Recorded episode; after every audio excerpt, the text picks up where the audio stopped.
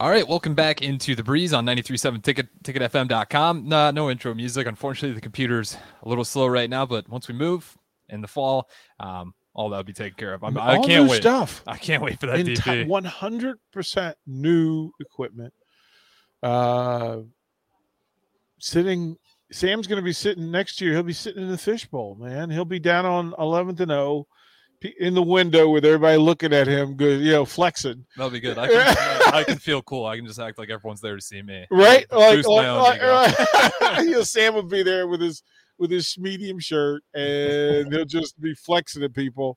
Um, and then we're gonna have we're gonna have we're gonna have a portable basket on the patio, Oh hell yes. all right? Just to just to have Sam just walk up and, and lean on the rim for a little.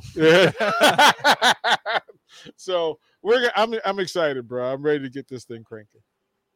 Yeah, I am too. I, I think uh, once we're down there too, I think that's just gonna be awesome for the community. Like we'll get to engage with our listeners in a way we've never been able to before. Sam Fan Club, man. Yeah, Here they come. Yeah, you're gonna have one. I'm sure. I'm sure that's gonna be. I mean, if uh, especially hopefully K State comes back too, because there's there's already quite a few likable players on this Nebraska basketball roster, and I think uh, it's one thing that you know the way the season went, expectations kind of went out the door, but they didn't for you guys, and I think that bought just a ton of respect, um, you know, from the fan base itself.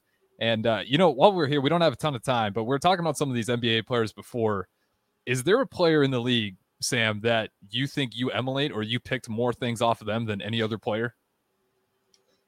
Um, I wouldn't say like that I have tried to emulate after Mhm. anyone. I kind of have my own type of game. There's obviously people that I try to take from, but for this after this season, people told me I heard Dellavedova and Jose Alvarado. I can see, I can kind of see that. The, they're just thinking about the defense.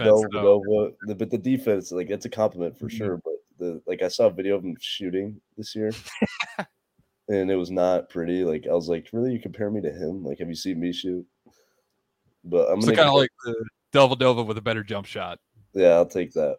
Yeah. what what's the ideal uh number for you when you in, in, as as you project and go forward are you you know 50 from the floor 40 from 3 80 from the free throw line 90 from the free throw line what are your numbers Yeah, I want to be a 50, 40, 90 guy for sure. That's the huge goal. I mean, I was pretty close last year. I didn't have a ton of shots, obviously, but I think I was 55, 40, 80, mid 80s. I was I was one free throw away from getting to 90, and then I missed two against Iowa.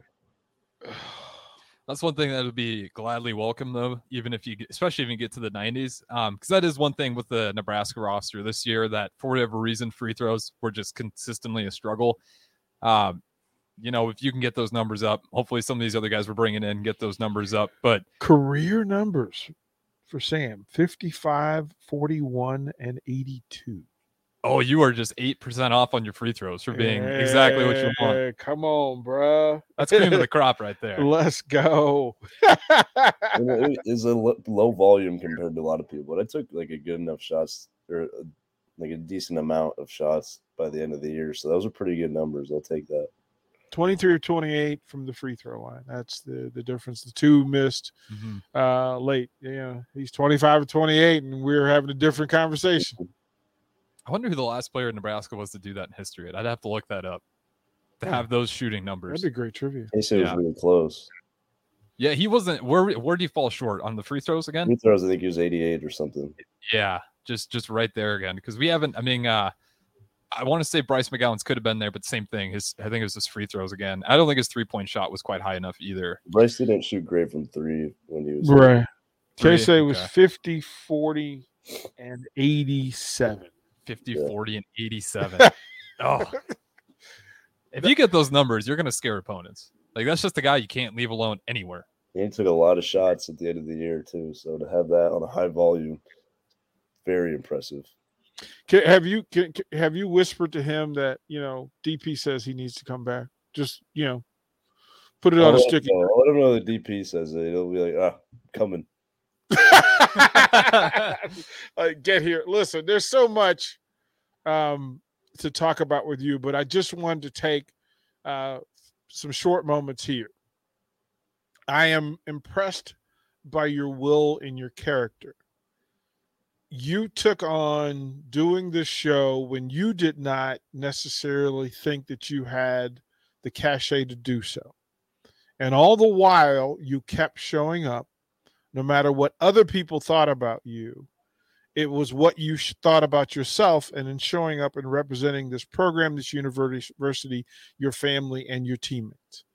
So we were never surprised about the results because we knew the work, we knew the heart, and we knew the the the, the character that is Sam Hoiberg. More than the player himself, it's the young man that we root so crazy for because we know it matters to you. You carry it well. You're a great ambassador. Listen, Lincoln, Nebraska, University of Nebraska, and the basketball program lucky to have you. The same can be said for 93.7 The Ticket. You are appreciated, kind sir, for everything that you do and how you do it.